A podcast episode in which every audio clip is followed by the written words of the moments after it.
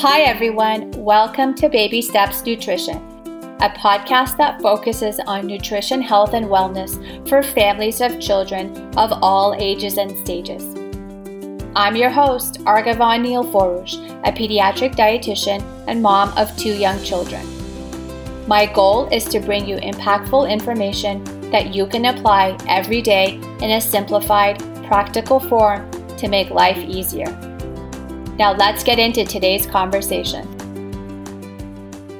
Discussion about women's health should include gut health, hormonal cycle, and nutrition status as critical factors in performance ability, prevention of injury, and recovery from injury should it occur. Did you know that we need to be supporting the different phases of our menstrual cycle by varying the foods we eat and the type of exercises we do? Abby Grimm is a functionally trained performance dietitian located in Cleveland, Ohio. She works in private practice for Forward Fuel Sports Nutrition, where she guides individuals on using lifestyle and food as medicine to optimize their health and performance. She specializes in working with females who suffer from hormone imbalances, menstrual irregularities, and poor gut health.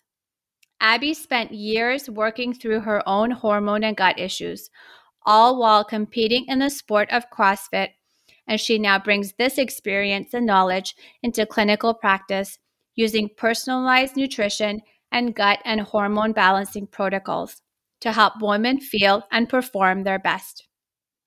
Abby is on a mission to help women understand their female physiology, in particular, the critical role female hormones and the menstrual cycle play in not only fitness goals, but overall human health. Welcome, Abby. Women's health, especially as it relates to fitness, is a topic I've wanted to cover for a long time. I'm so excited you're here. Thank you so much for having me. I'm very excited to be here as well. I'd love if you could, I know I explained it in the bio, if you could briefly share, how did you end up in women's health? What sort of spurred that passion? Sure. So obviously, like many dietitians, kind of grew up just always loving everything about food. I loved to eat food. I loved learning about the effect that food had. And primarily, I cared a lot about how it affected my performance. I grew up playing every sport in the book. I was always super active and into health and fitness, and was competitive in sport from the time I can remember. So obviously I grew up in sport and was interested in nutrition and wanted to study sports nutrition and how nutrition kind of impacted my performance and overall health. And then kind of got into really competing at the high level in CrossFit and during my college years.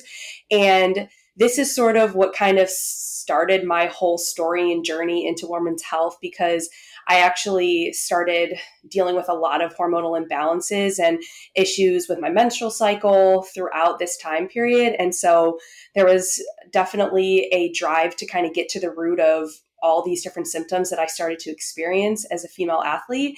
And so really, just like many of us in our careers, you know, I had to go through a lot of the trenches to figure out why these things were, you know, imbalanced in my own body. And then having gone through that process, it just inspired me to be like, I want to help women do this and not have to go through a lot of the battles that I did as a female and as a woman that wanted to, you know, live a healthy lifestyle. So that is really what sparked a lot of my passion to do this work, not only in the world of women's health, but really for women that want to be active and want to, you know, be competitive in fitness. Yes, I love that. And CrossFit is such a grueling sport. And it's one of those sports I think you can't just get by eating, drinking, not resting, because it really shows up in your performance. Is that right? Absolutely. It shows up not only in your performance, but in your life, right? Because CrossFit is, as you mentioned, it's a very, it's, you know, it gets this rep of like, you know, you're beating yourself down every day in the CrossFit gym. And that definitely does, I can see where that reputation comes from, because the workouts are very high intensity. And especially for those that get into it and are competitive, they go hard and they kind of, you know, they dedicate a lot of their life and it's a huge commitment. But, you know, and this is what I've come to learn now is that we can do this sport in a really sustainable way if we know what to look for, how to support our performance, our nutrition, all of our overall energy needs, and, you know, still see a lot of success with it. So absolutely, though, if you are not doing the right things from a fueling and recovery standpoint, and even a mental health stress management standpoint, doing something like CrossFit can really drive you down the rabbit hole of a lot of the issues that we're probably going to talk about today. Yeah, I love that. And I'm so happy you mentioned mental health. And this is one of the reasons I, having worked in clinical, am now going towards the functional medicine area, because I think you have to look at every single part of the person to get that, the real big picture. Absolutely. Let's talk about some of the health issues that you work with your clients on. What are some of the most common ones? And let's talk about regular periods, because I know that's something a lot of women, they struggle with. Absolutely. So, right, women's health is such a broad field. There's so many different directions that we can talk about as far as women's health, but I do see a wide variety of things, but, you know, I'll see a lot on the spectrum of really active women who are pushing themselves super hard every single day. They kind of fall into that category of really overtraining, under consuming food, really stressed out. And this is where we see a lot of irregular and, actually completely missing periods altogether. Menstrual cycles are irregular, and we see a lot of also generalized adrenal dysfunction. So people might have heard this referred to as like adrenal fatigue, or we can also refer to it as hypo HPA axis dysfunction. So a lot of times this comes alongside high/low cortisol levels and dysregulations in the pattern that come from chronic stress. And so, again, not to say that individuals that aren't, you know, high level athletes don't experience adrenal dysfunction, but I do see it typically in a lot of, you know, high level, very driven women that are, maybe they're not necessarily categorized themselves as an athlete, but they're very active and have a lot of, you know, spend a lot of time training, whether it be for a marathon, for a triathlon, or even just trying to keep up with the day-to-day fitness classes. So those are, you know, that's kind of one camp that I see. And again, not that I don't see crossover, but then I also work with a number of women that deal with more, you know, hormonal imbalances from like a sex hormone standpoint. So we could be looking at, you know, elevations or low levels of estrogen, progesterone. I see a lot of women with PCOS or polycystic ovarian syndrome.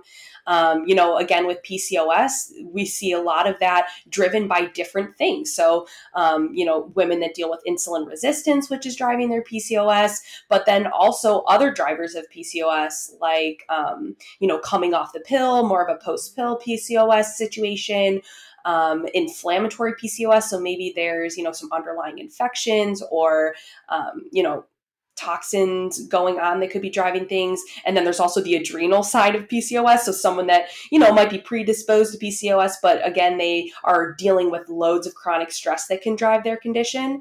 So that's another big condition that I see. And then kind of going back up to the whole irregular and missing periods, you know, I myself, which we can talk more about, but also women that I work with who suffer from hypothalamic amenorrhea, which is essentially the complete absence of a period that is a result of chronic stress, often paired with high levels of training, overtraining, and under-consuming food. And when you talk about stress, adrenal fatigue, and amenorrhea, so absence of periods, so you're talking about stress both in terms of fitness and overworking your body that way, as well as the mental health component, right? So the stress that's happening in their lives every single day. Right. And a lot of times it's not just one factor. It's not like, oh, you know, I had a really stressful month with work. You know, just that being the only thing. A lot of times this can be a combination of multiple things together. So, you know, overtraining, doing really, really high intensity training, but then you pair that with under consuming food and not meeting calorie demands, being in a chronic calorie deficit. And then you're also combining like mental and emotional stress from outside life things. A lot of times all of that coming together can be this sort of, you know, recipe for the hormonal storm. Not that I don't see just two of those factors being at play, you know, we can see really a combination of the three, but a lot of times it's a nice blend between them. Yeah. So let's talk about those hormones. We know as women, so many fluctuating levels, we feel differently, behave differently all throughout the month. How does stress affect our hormones, and how are we balancing those hormones through diet and lifestyle? No, that's a great question. Obviously, as we might expect, stress in general is really just going to completely disrupt that natural balance of hormones. So when we've got stress going on, and this could be mental, this could be actual physical stress, it can be emotional stress. This is going to, you know, if we're really getting down into the nitty gritty of it, without getting too nitty gritty, this is going to signal pathways and affect different connections throughout the body. So people might have heard of the HPA axis. This is also referred to as the hypothalamus pituitary adrenal axis. And this is really the connection between the brain and the adrenal glands. And the adrenal glands are these little triangular shaped things that sit on top of our kidneys, and they really regulate the secretion of stress hormones in our body. So when we've got stress going on, the brain can disrupt the signaling to these glands and disrupt the production of stress hormones. This might be an overproduction. It could be an underproduction. So that's one thing that we see. We also have the HPO axis, which is the same thing, the hypothalamus talking to the pituitary gland and then connecting to the ovaries. So this is where we'll start to see a disruption in things like reproductive function, our menstrual cycles, ovulation. We see some fertility issues falling into this category. And then we can also think about the hypothalamus pituitary thyroid axis, or the HPT axis. And this is where, you know, we can run into issues with metabolism, unexplained weight gain, inability to lose weight, as well as some other symptoms of the thyroid. But just kind of bringing it, you know, full circle, it's that all of the stress is going to impact all of these pathways, which are then going to, you know, affect so many other areas of our body and cause downstream effects of all these hormonal productions. And a lot of times it starts upstairs, meaning at the level of the brain, you know, so it's definitely something that we need to manage through our diet and lifestyle, is making sure that we keep keep stress managed, not only from a diet standpoint. So that looks like making sure we're eating enough food, in particular, a good balance of proteins and carbohydrates and fats. For women, I cannot stress how important carbohydrates and fat are for literally fueling the reproductive function in the body. Again, I could get into nitty gritty of that if people really want to know. But we also want to think about really keeping exercise in a really healthy place. So it's sort of like that Goldilocks situation where we don't want too much, we don't want nothing at all, and we really want to find a good place, a good balance between not overtraining and obviously not moving the body, because we know that's so important for us. So that's two things right there. But then also we need to think about how we're controlling our stress. And I know that that is so cliche to talk about. It's sometimes the thing that people don't want to address or talk about, but we truly have to be able to manage our mental and emotional stress in order to ensure that our hormones are balanced. And while we can't always control every single thing that's going on in our life, you know, work is going to get stressful, family situations are going to get stressful, your kids are going to stress you out, things are going to pop up, and our bodies are resilient enough to work through those stressors. We are equipped to do that in the right state, but that means we need to really control the other factors that are controllable to make sure that we can try and mitigate excessive levels of stress in the body, if that makes sense. Totally. And I love that there's so much attention being given to the mind-body connection, because people used to think there were two different things. Like, it's not just enough to meditate if there's things that are going on, as you mentioned, hormonally, and vice versa. So one does affect the other. So you have to really pay attention, you know, as we say, listen to your gut, but also really listen to your hormones, because they are telling you something that's going on. Absolutely. Underneath. Let's talk about our gut, actually. So what are some red flags that our gut health isn't actually healthy? Oh, love this question, right? Because there's such a huge connection between our gut health. You know, the famous lines are, you know, all health is stemming from the gut. All health is rooted in the gut. And truly that is so true, because the gut and the brain connect, and then the gut and all systems of the body connect. So obviously, if you're having overt digestive symptoms, right, these are going to be things that are like the big red flags of like, okay, if you're constipated, meaning you don't poop every single day. And yes, many people hear that and they go, what do you mean? I only have a bowel movement, you know, 2 days a week or 3 days a week. And they don't realize that that's actually considered constipation. But that is actually something that is crucial and is a huge telltale sign of our health. Like, I would argue that it would be a vital sign is, are you pooping once a day? So that's obviously a big sign if you're not pooping once a day. Also, if you're getting kind of irregular bowel movements, right, you're getting some very loose stools and even diarrhea.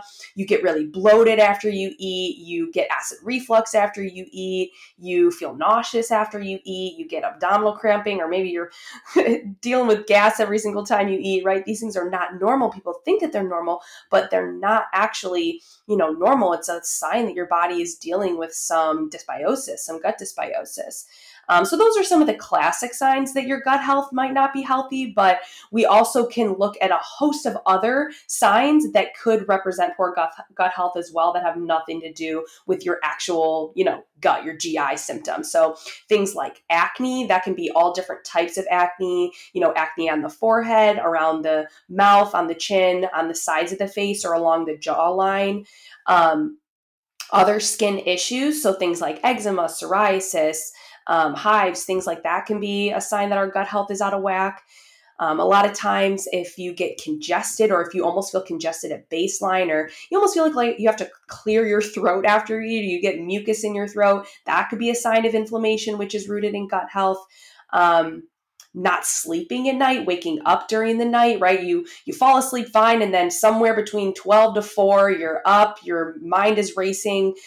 Huge sign of not only cortisol and hormonal imbalances, but could also be rooted in some stuff going on in the gut.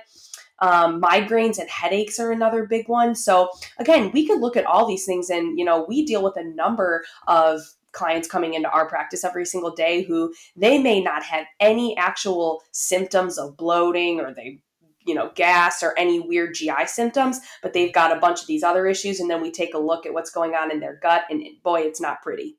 Mm-hmm. And I love that you said bowel movements and vital signs. I feel like that's the number one question when one goes for an annual checkup or just any checkup to the doctor, they should be asking, how often, what does it look like? What's the consistency? How do you feel? But that's something that I know most people feel embarrassed to talk about, but it's so crucial because it tells you so much. Oh, I could not agree more. I mean, a lot of times when our clients are coming in and we have we get on the conversation of bowel movements, they said that, you know, they'll apologize, like, sorry, I know this is kind of gross, or yep, I don't know if you need this. And I'm like, oh, this is just another day in the office for me. Like, bring it on. You know, I need to know everything about your bowel habits. So it's really that important. Yes. And same thing for kids too. It's one thing I like to ask, but sometimes, as you said, like, parents feel so embarrassed to talk about it. Or absolutely. Or they'll feel like you're going to get grossed out, and you're like, no, that's actually very telling of what's going on with the gut health of your child. Right. Let's talk about the menstrual cycle, right? Mm-hmm. Unfortunately or fortunately, we deal with it every month. What should women be eating? Because we know that the cycle can differ throughout the month. Absolutely. What are your thoughts on that? Yeah. So, you know, I believe that we need to be eating really whole foods all throughout our cycle, right? So we need to be fueling really well with whole sources of carbohydrates, healthy fats, good sources of protein. And so this is important to keep all consistent throughout the cycle, because you can definitely correlate the quality of one's diet to generally their menstrual cycle, how potent their symptoms are as far as premenstrual symptoms and things like that. But there definitely can be some things that we can sort of tailor as the cycle, you know, throughout our cycle. So really the big two areas that I say could have the most impact on things that you would change would be, you know, when you're on your period and you're obviously losing blood, you're shedding your uterine lining, loading up on more iron-rich foods can really be helpful for supporting energy levels and restoring any excessively lost levels of iron. This is especially important for women that deal with heavy menstrual cycles. So, you're changing your pad or tampon more than 5 or 6 times a day. So, iron-rich foods like spinach, beans, really good quality red meat, different types of seeds like pumpkin seeds and flax seeds are all really great. And then during the period, we also want to be thinking about getting in, more anti-inflammatory foods. So this is where things like wild-caught salmon can be really great, berries for all their antioxidant effects and inflammation-reducing effects. Turmeric is great, turmeric in any form. So these are really good things to focus on while you might be actually on your period. Now, leading up to your period, we also can really do a lot to mitigate some of the effects of the things that we're inevitably going to experience on our period. So this is where we want to, again, make sure that we're really getting in a lot of anti-inflammatory foods that I mentioned before, because, we're going to experience inflammation when we're shedding our uterine lining. And a lot of that inflammation is starting to build in the days before because those prostaglandins, which are secreted when we are shedding our uterine lining, are going to produce inflammation. And so if we can try and mitigate inflammation with, again, adding in more of those anti-inflammatory foods, that's going to be really helpful. But then other things that we can add in that are other vitamin categories, I should say, that are anti-inflammatory and supportive of the shedding of the lining are things like magnesium and zinc, because they are also going to be hugely involved in down-regulating that inflammation. And they're heavily involved in building that uterine lining. So again, when that uterine lining sheds, we really want to replace these minerals. So magnesium and zinc-rich foods are going to be things like lentils, nuts and seeds, dark leafy greens, your spinach and kales, dark chocolate. I know everyone is so excited to hear that, right? When you start to experience that craving for dark chocolate in the days leading up to your period, it is a real thing. And a lot of times it's thought that potentially it's because of the magnesium content that is very high in there. And we are losing a lot of magnesium and requiring extra magnesium in those days before it in preparation for our period. So definitely something to not feel bad about and definitely indulge in. Make sure it's a good quality dark chocolate, right? One that's free of a bunch of added ingredients, and you're looking for something with the 100% raw cacao above about 70% would be great. And then again, red meats, poultry, really great proteins. So again, these are all really good foods to be fueling with all throughout your cycle. But if you can put a little extra attention to them in these two areas, and then really trying to limit lots of refined carbohydrates and sugars in the days leading up to your period, this is truly going to have such a positive impact on the level of inflammation and pain that you might experience during your period. So that is some of the more nitty-gritty recommendations that I would make as far as, throughout the menstrual cycle. But then we can also talk about, how to adjust certain things throughout our cycle based on workouts and things. And I think we'll eventually get into that. Yes. And all of those foods that you mentioned that are high in B vitamins, magnesium, zinc, the healthy fats, those are also, unfortunately, all of the things that are deficient in a typical standard American diet. So absolutely. I think one of the reasons why people suffer so badly from PMS symptoms, a lot of people complain that it's debilitating, and it's what you mentioned, it's to do with inflammation. And so one shouldn't have to be bedridden during their period, but a lot of people are. And so I think reshifting that focus to what you just mentioned, those healthy foods, and replenishing what one is deficient in should hopefully significantly improve those symptoms. Absolutely. I couldn't agree more. And I know it's sometimes really hard, especially in that week leading up to your period when you kind of just want to binge on a bunch of bread and pastries because you might feel the need to do that. And we'll talk about why that might actually be, there might be a reason behind that. And it's not to say that you should never allow yourself to indulge in some treats and some things that's really good for, that's food for the soul. But, it might just mean like, okay, instead of doing a bunch of candy or a bunch of pastries, like let's load up on some more like whole sources of carbohydrates. So more potatoes at your meals, more fruit in your smoothie, things like that we can still satisfy those cravings, but do it in a way that's more anti-inflammatory. Yep. And that's why I'm so happy that you're here, because we're going to talk about why that's happening and how you can help. Yes. One other question I'm curious are these hormone balance tests. What do they tell us, but what are your thoughts on their limitations? Yeah, so we can definitely look at some testing to see what your hormone levels are. A lot of women will go into their general practitioner or their gynecologist and be able to request some lab testing, some hormonal testing. So you might be able to get your estradiol, your progesterone, your lutein, your LH hormone, your luteinizing hormone, your FSH, prolactin, if you're nervous or concerned about maybe dealing with some hormone imbalances. And by no means are these not helpful. These can be a good step for seeing if there are some hormone imbalances going on. But we can kind of miss the big picture oftentimes with some of these tests. So you wouldn't believe the number of women that come to me and say, I had my hormones tested by my doctor and they said that everything looks normal, but I just feel terrible, right? Yep. And this is where I'm like, okay, well, we need to dive a little bit deeper into maybe what's going on. And so I like to utilize some urine hormone testing. So in particular, I like to use the Dutch test, which is called, it's the dried urine test for comprehensive hormones. And what this test is looking at via urine testing is actually some of the end metabolites of these hormones. And so while we're not getting the direct serum concentrations or the blood concentrations of these hormones, it's a little bit more of an accurate depiction of what your hormones are doing down their pathways, which can give us a lot more information. So without getting too much into the weeds of it, again, a lot of these hormones in the blood are bound to different proteins, which can maybe not give us a full representation of what is actually active in the body. What are the active hormones doing in the body? So some of these tests can be just give us a lot more information as to what are the end products of some of these hormones. So for example, someone might go to their doctor and they get tested for their estradiol, and their estradiol looks completely normal in the blood test. But then we actually go and do a urine test, and we're able to actually see the end products of all the different types of estradiol. So we're looking at like R2OH and R4OH and R16OH, and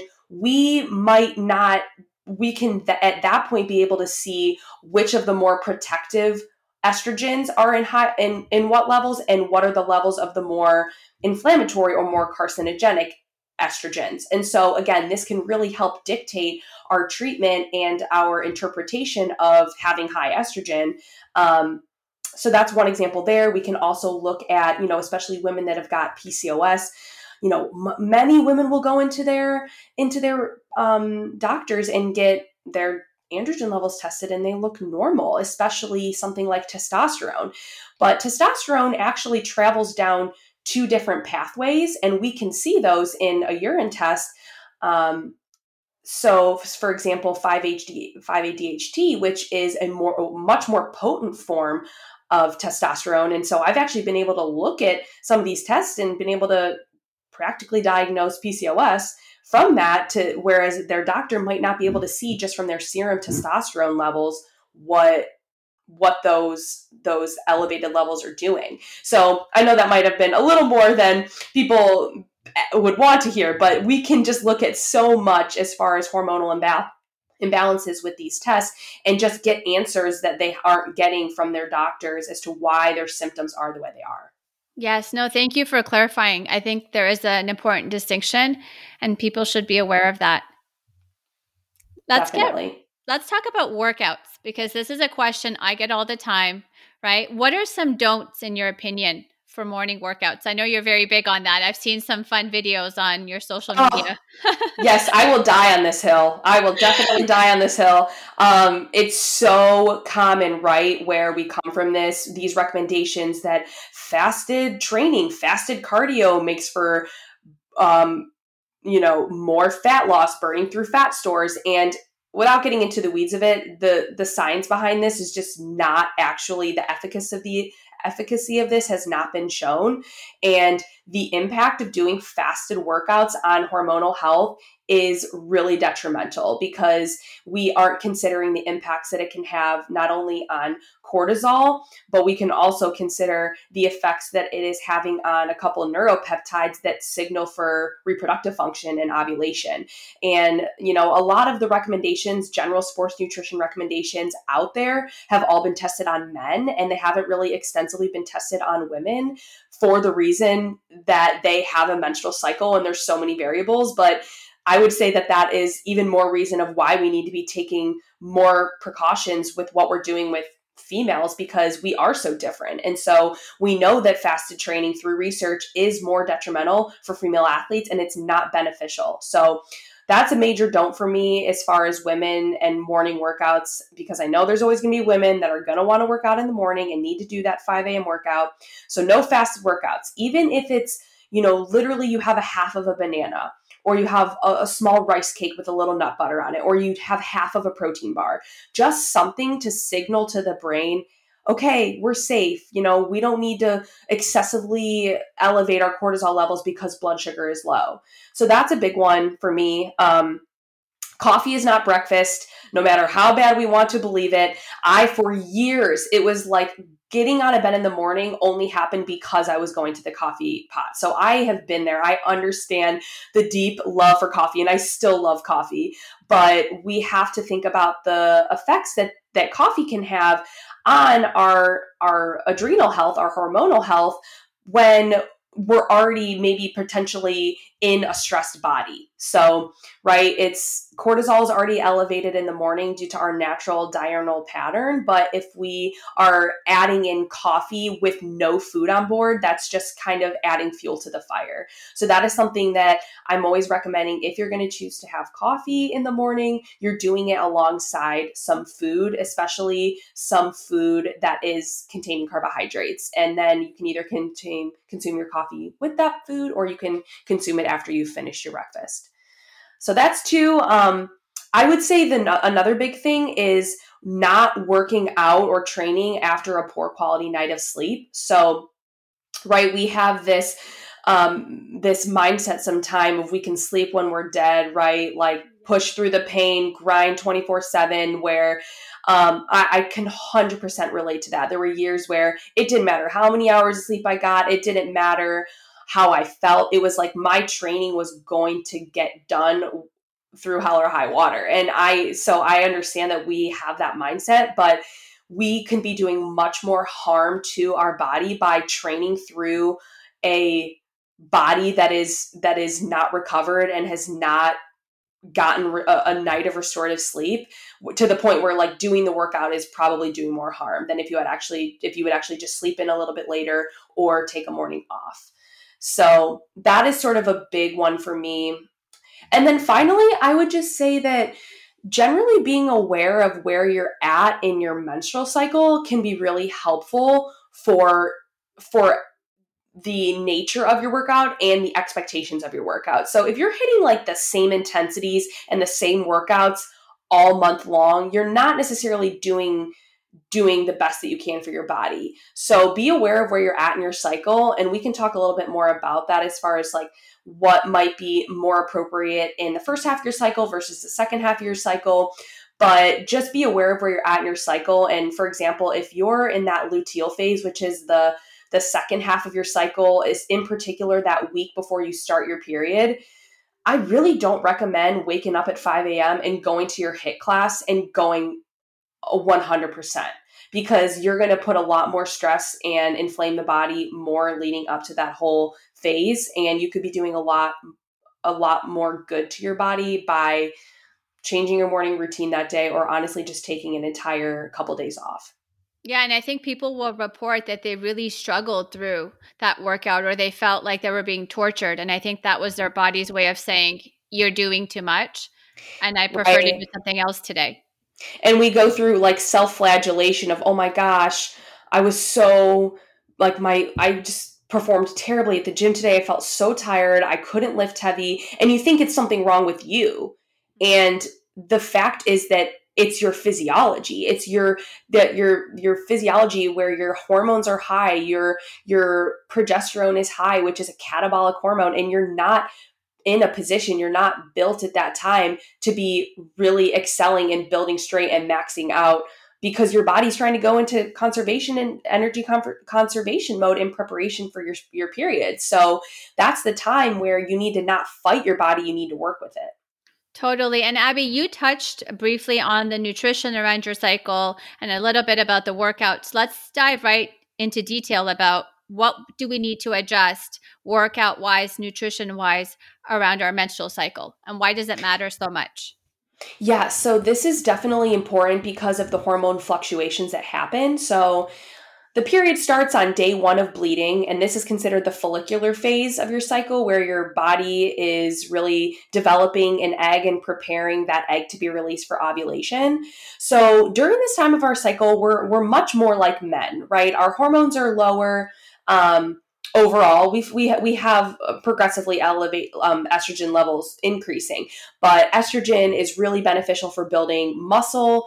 It's you're going to feel like you can push harder in your workouts. You're going to feel like you can go harder, and your body's really efficient at using carbohydrates in this phase of the cycle. So this is where you can definitely focus on using more carbs, fueling with more carbs, and this is also going to be really helpful because carbs actually fuel the production of luteinizing hormone and follicle stimulating hormone, which then make estrogen, which is what we want for ovulation. So really fueling on a lot of carbs, being able to push a little harder in your workouts is really the time to do this.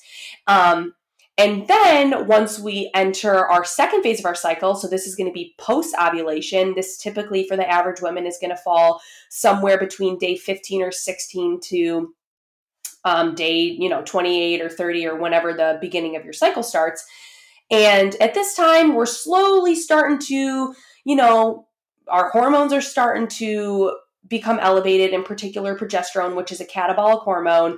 We're not really able to access carbohydrates as well in this phase of the cycle. So this is where it kind of depends on you and what your goals are as far as training and performance, where if you're not a high-performing athlete and you don't really have an expectation to have to train all throughout the cycle, then this is where you can downregulate your training, your intensity, and focus on maybe consuming more healthy fats in your diet. Not eating carbohydrates by any means, but you can focus a little bit more on fats because the body can utilize free fatty acids much more efficiently in this phase of the cycle. So, more avocados, more nuts and seeds, more fatty meats, oils, things like that.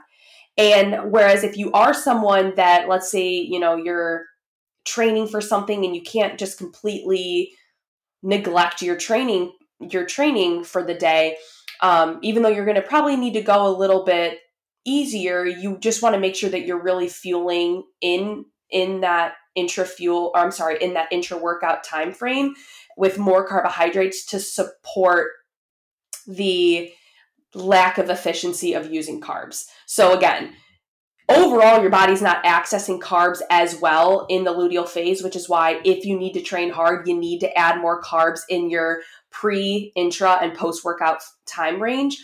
But again, if you're not a high-performing athlete or training for something and you're able to just kind of slow down your training, do more restorative work, more yoga, more stretching, more walking, then you can utilize free fatty acids and more higher fat containing foods really efficiently at this time. So hopefully that kind of makes some sense as far as how to kind of biohack your body in the first half versus the second half as far as carbs and fat. And then we also want to think about getting more protein in the second half of our cycle because, as I mentioned, progesterone, which is what is produced after we ovulate, is a catabolic hormone. So it can help lead to more muscle breakdown and tissue breakdown. So adding more protein into the diet is really supportive there.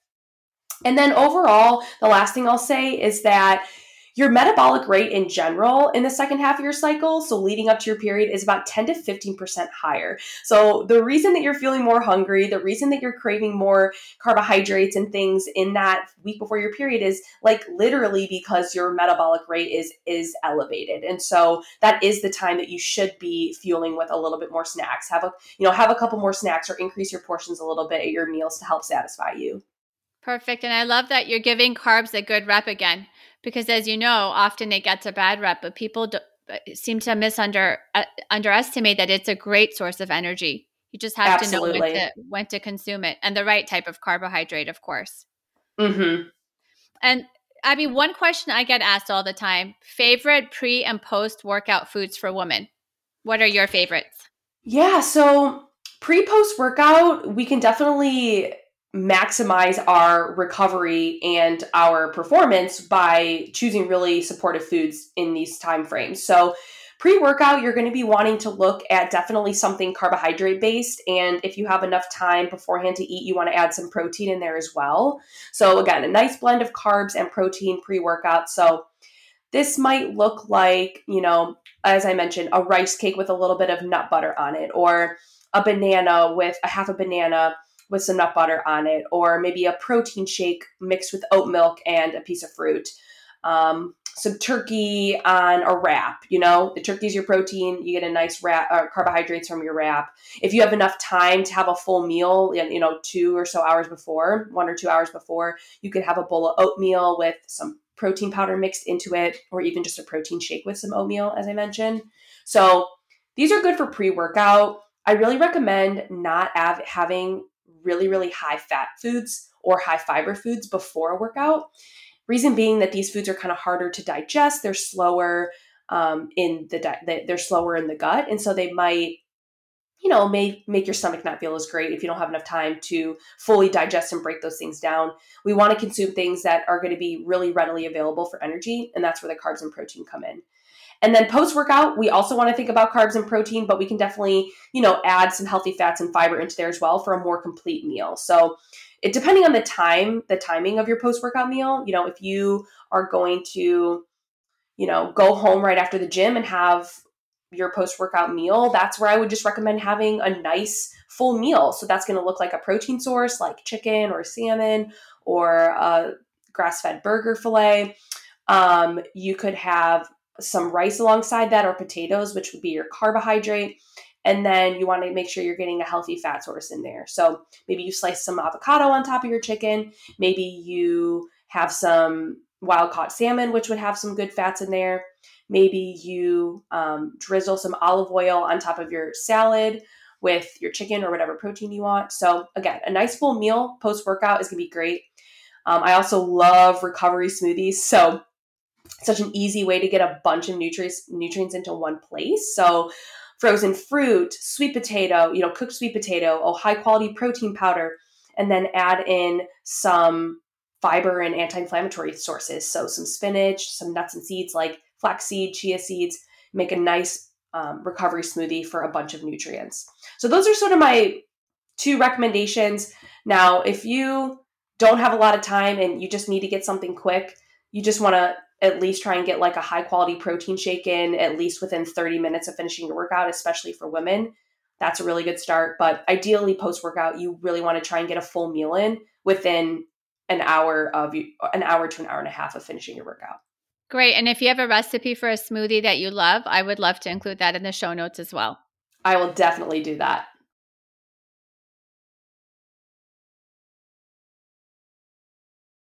Recovery smoothie, as well as a little 3-day sample meal guide meal plan that has some smoothie recommendations on it. Wonderful. I will be sure to include all of those.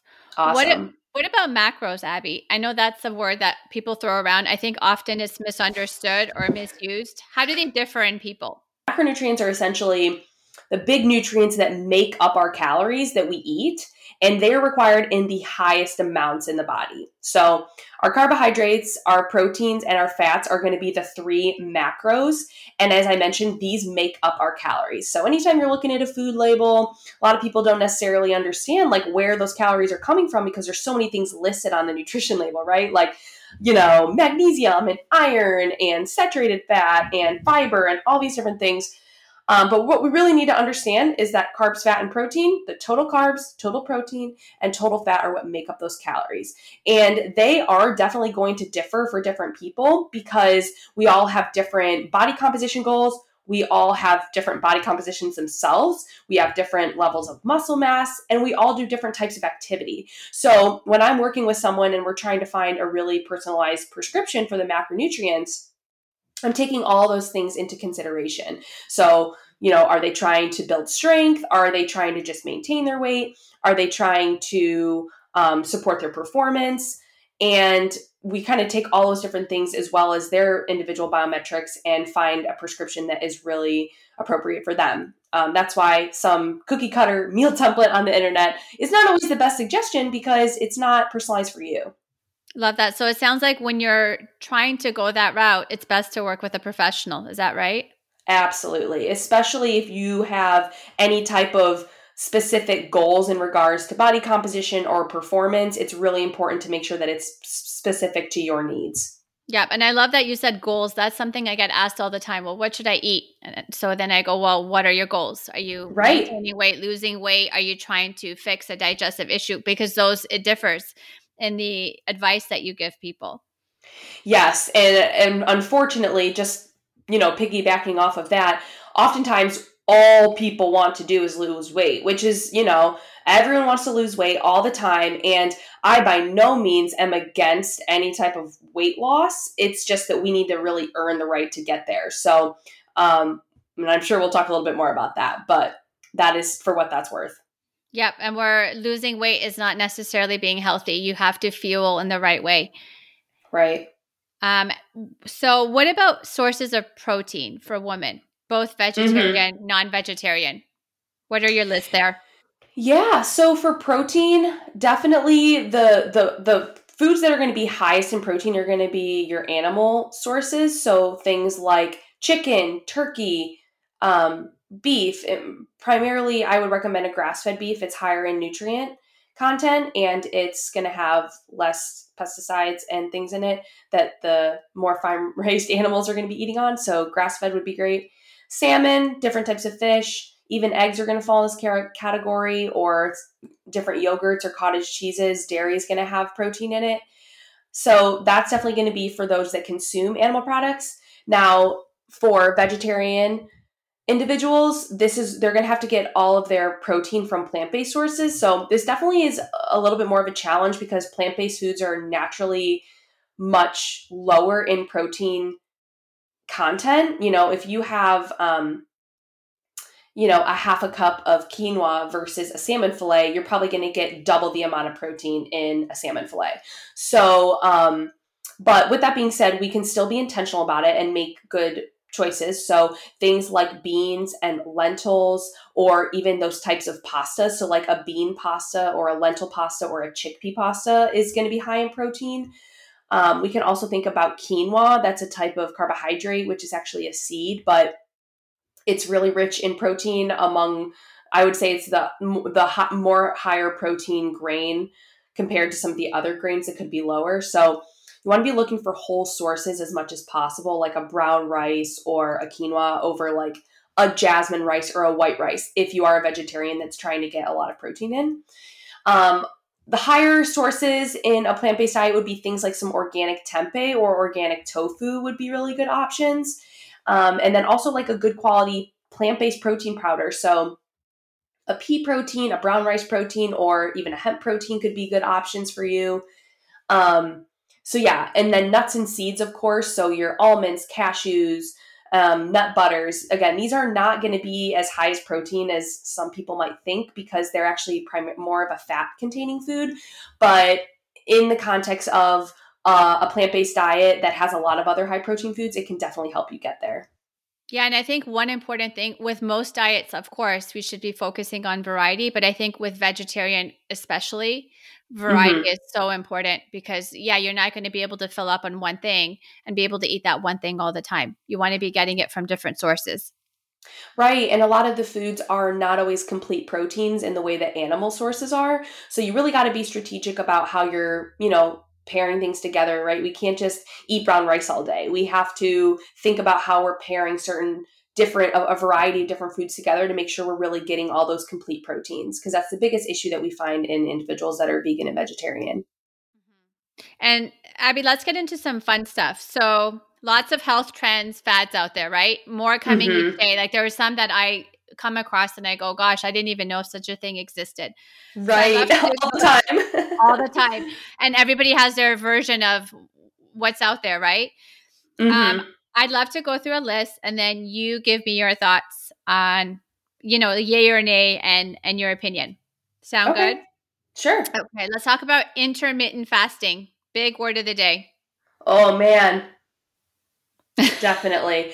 So yeah, intermittent fasting. This one is, this will get me going. I just have a hard time with women doing intermittent fasting, especially athletes, because this can be very disruptive for hormones, especially in women that are already stressed. Like they already have high levels of cortisol or even low levels of cortisol. And then we layer on intermittent fasting, which restricts food immediately upon waking. It can further disrupt hormonal imbalances. Now, of course, like there are situations where this might be warranted. So individuals, women in particular, that may have been diagnosed with type 2 diabetes, or they have pretty significant insulin resistance, intermittent fasting could be something that's actually pretty therapeutic. But again, it's used in a therapeutic manner, and it would be something that we're doing it very strategically, maybe for a few weeks to a couple months. But again, this really is tailored to the individual, and we're weighing all the other factors to ensure that their body would handle something like intermittent fasting well.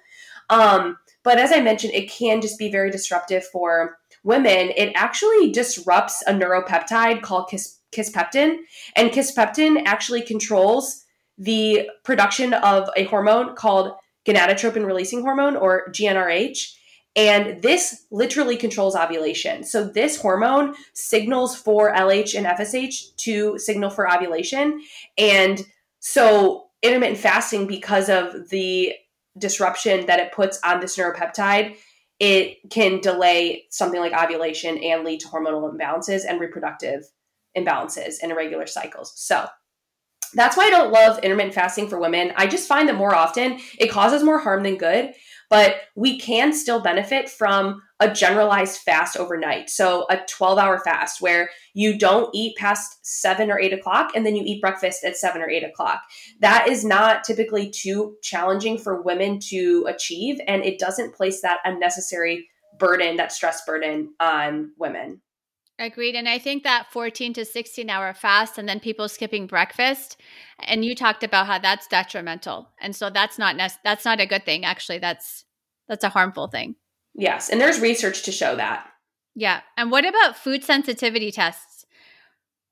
How do you interpret those as a general public, or should they be avoided altogether?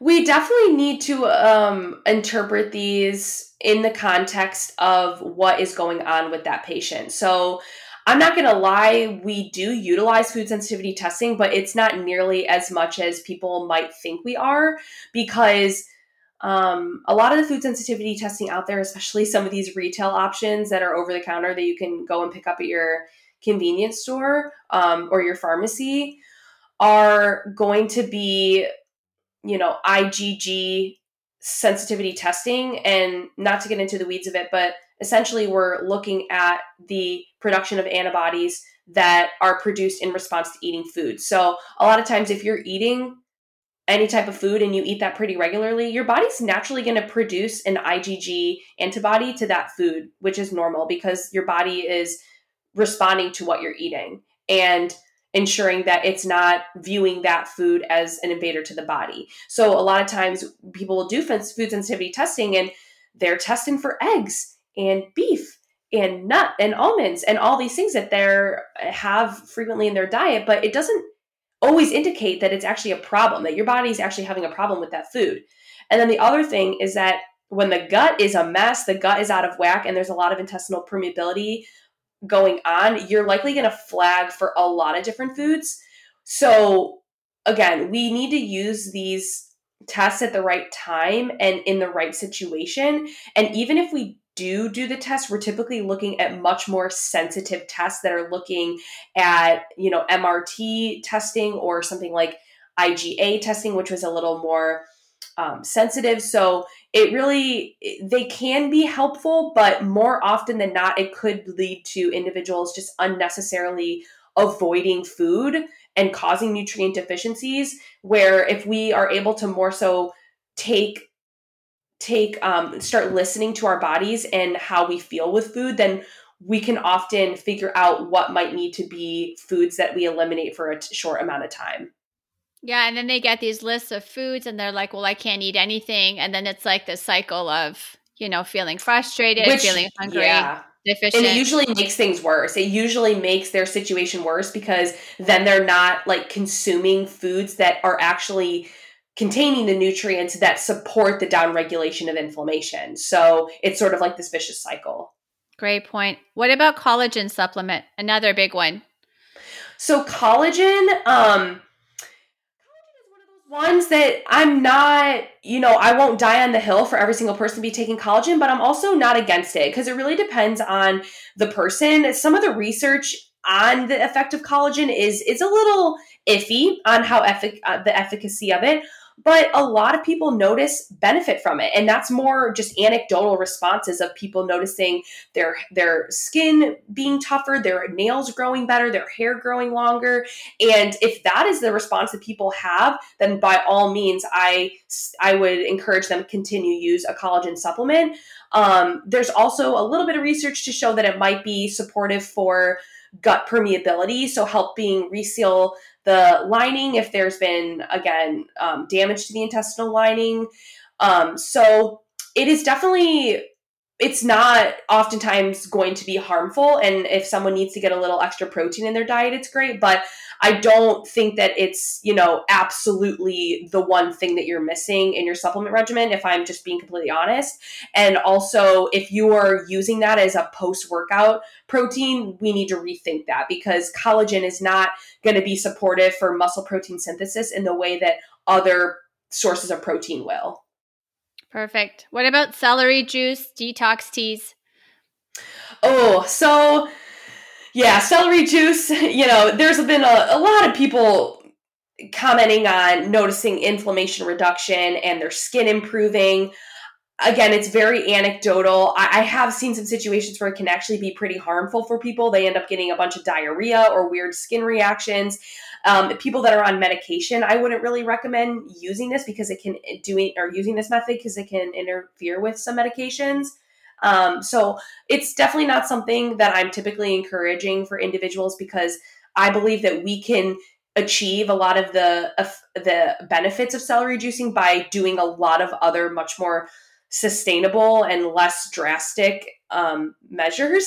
But again, I'll never tell someone that if they're trying something and they feel really good doing it, that they should stop it. So I guess if it's working for you, then you can do it. But I would just be very cautious on how long you do that because these juices have very, very, very high concentrations of, you know, different vitamins and minerals, and we can go overboard on those.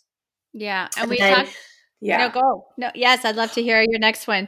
No, I was going to say, and then as far as the detox teas, again, our body's always naturally detoxing. That is what our liver is used for. So if you're kind of using a program where you're just drinking tea for an entire week, I would argue that there's a better way to therapeutically detox if you are dealing with, you know, the buildup of toxins. And there's definitely signs that we can look for that indicate that. But there's also really nice evidence-based ways that we can naturally like go through actual supportive liver detoxification. So again, if it's used, if there are definitely different teas that contain therapeutic herbs that are supportive of detox. For example, I sometimes will use something like dandelion root tea in clients that are dealing with sluggish bile or sluggish liver function or poor bile production. That can be really helpful. But again, we usually have diagnostic tests to confirm that we're dealing with something like that. So I'm not usually recommending to go do some blanket detox tea that you find from an influencer on the internet, but more so work with a professional that can help evaluate for what's going on and then get you on a natural supportive detoxification program. Perfect. You took all the words out of my mouth, right? We see so many influencers associated with these teas. Unfortunately, a lot of young people especially are seeing these. You know, we know their airbrush photos. We know that they probably go on some restrictive diet before they post those photos. So they're absolute slimmest, right? They're not bloated. Right. And so people think it's like the magic recipe, but it's not. And it could be harmful if you're not using it appropriately. Absolutely.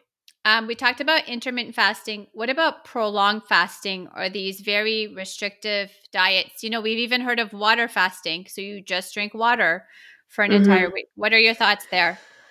Again, I think this really has to come down to the context of the individual. So if I'm working with a female client who is really dealing with a lot of burnout, adrenal dysfunction, they're very highly stressed, then prolonged fasting is not something that is going to be part of our protocol. Now, there are some individuals, and there's a lot of research to show the impact of things like prolonged fast, 3 to 5 day fast. I've seen individuals do it. I've seen a lot of men do it and have really incredible responses from like a cognitive standpoint, or if they're dealing with like toxins, mold exposure, different long-term chronic infections that haven't cleared. Fasting has shown to be, you know, somewhat effective. But again, I would really be cautious, and I can't make like a blanket recommendation on whether this is good or bad. The fact is that there is loads of research to support fasting, but there is also loads of research to support that fasting in a specific person and in a certain context could be more harmful than good. So, it really depends on the individual and what they're dealing with. And if I'm confident that they are not in a state that their body is dealing with a lot of other outside stress, and that the cost benefit analysis to doing something like a prolonged fast is there, then it would definitely be something I would try. It's just, it's less often the case. Okay, great. And if we had to take all the recommendations you made, the female listeners are listening, they want to have a list of your whole food, superfood supplements that they should be consuming daily. What are your sort of your important list? Yeah, I think I kind of alluded to this a little bit earlier. Generally speaking, anyone that tells you that there's one specific superfood or supplement that you need to be taking to achieve health, they are trying to make some money off you. So that's just me being honest. I'm very transparent in that there's no perfect foods. There actually is no perfect diet either, because I believe in a nice blend of a lot of the different trendy diets out there, because they all have really great components to them. So there's a lot of different, as I mentioned, you know, components of each of these diets that together make a really well-balanced diet. So we want to eat real whole foods as much as possible that come from the earth, right? Like 80 to 90% of the time, if we can be focusing on eating whole foods, we're going to be doing a really good job. And so when I say whole foods, I'm not just talking about eating salads all day. I'm talking about eating a wide variety of plants, yes, from different vegetables and different fruits, but also a variety of complex carbohydrates. So things like oats and rice and potatoes and quinoa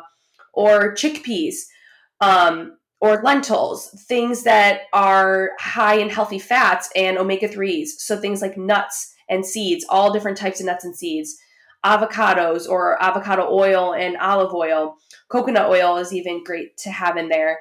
And then we really need to make sure that we are getting in a wide variety. If we are someone that consumes animal protein, a variety of proteins. So not just lean meats all day, right? Not just egg whites and chicken, but we need to get some of those really, you know, B12, choline, vitamin D rich and zinc rich meats in there as well. So your grass-fed beef, your bison, your wild salmon. These are all things that I would encourage on a daily basis. And if you're consuming a wide variety of these foods every single day, then you're going to be in a really good place. You're going to be hitting your nutrient needs for the most part. Of course, there's always cases that we need to dive deeper, but those would be a lot of the foods that I would be focusing on majority of the time. And then as far as supplements go, this really is client focused. This is very personalized because, as we know, the supplement industry is a billion-dollar industry, and there's a pill for every ill these days. And you can literally feel like you need everything that is out there. And that is just not the case. Now, there's some individuals that we do a stool test, we do a hormone test, and we actually have like concrete data to show which supplements that we need to help support them. And they might be on 5 to 10 supplements but those are all temporary. That is not something that we're doing long-term. It's sort of therapeutically to address something. And usually it's not usually at the 10 mark. I was exaggerating a little bit there, but just trying to make the point that we're usually really personalizing these supplements. But if I had to recommend some that I believe a lot of people can benefit from, something like a magnesium, especially if you deal with issues with sleep or you don't have a regular bowel movement every day, something like magnesium is a very safe thing to supplement with. Start low and see how you do. So even as low as 150 to 200 or 300 milligrams a day and see how that feels and supports you. And then also if you're someone that deals with a lot of inflammation, achy joints, or you deal with just other generalized feelings of inflammation, things like fish oil or turmeric can be great for reducing inflammation. I feel like those are those are supplements that we can definitely see a lot of generalized support from a wide variety of people. But beyond that, it's super personalized.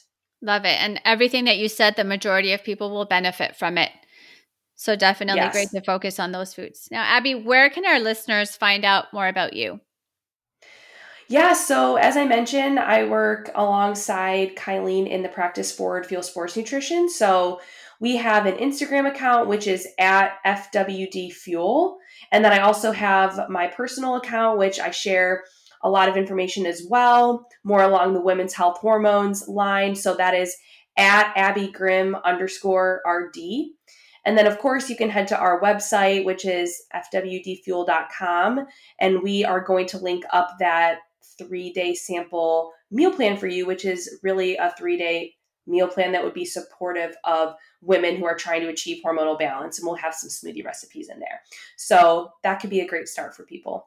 Wonderful. And I will absolutely include all of those in the show notes. Awesome. Abby, it has been so fun and so informative speaking with you. Thank you for your passion and the honesty that you bring to the nutrition industry. Thank you so much. I think we need to spread more truth these days with a lot of the mass quantity of information that we have out there. And I just really want to try and support women the best that I can and help them, just stop fighting against their bodies and learn to eat for longevity and eat for sustainability and feel good in their skin. Wonderful. And I'm so happy that more and more experts are paying attention to women's health. As we know, so many factors are at play, and you so thoroughly spoke to those. So thank you again for your knowledge and your expertise. Oh, thank you. I really appreciate the opportunity. It's been so fun. Same here. And to the listeners, thank you so much as always for tuning in. Until next time. Thank you for listening to the Baby Steps Nutrition Podcast with your host, Arghavan Neelforouz. We hope you enjoyed our deep dive into all the tips and tricks you and your family can use to make daily life a little easier. If you enjoyed this episode and you'd like to support the podcast, please leave a rating and review, share with others, and follow us on social media, Instagram, Facebook, and Twitter at Baby Steps Nutrition Podcast. As always, you can head over to babystepsnutrition.com to sign up for our email list, as well as check out all the links and resources in the show notes. See you next time. Tune in, feel great.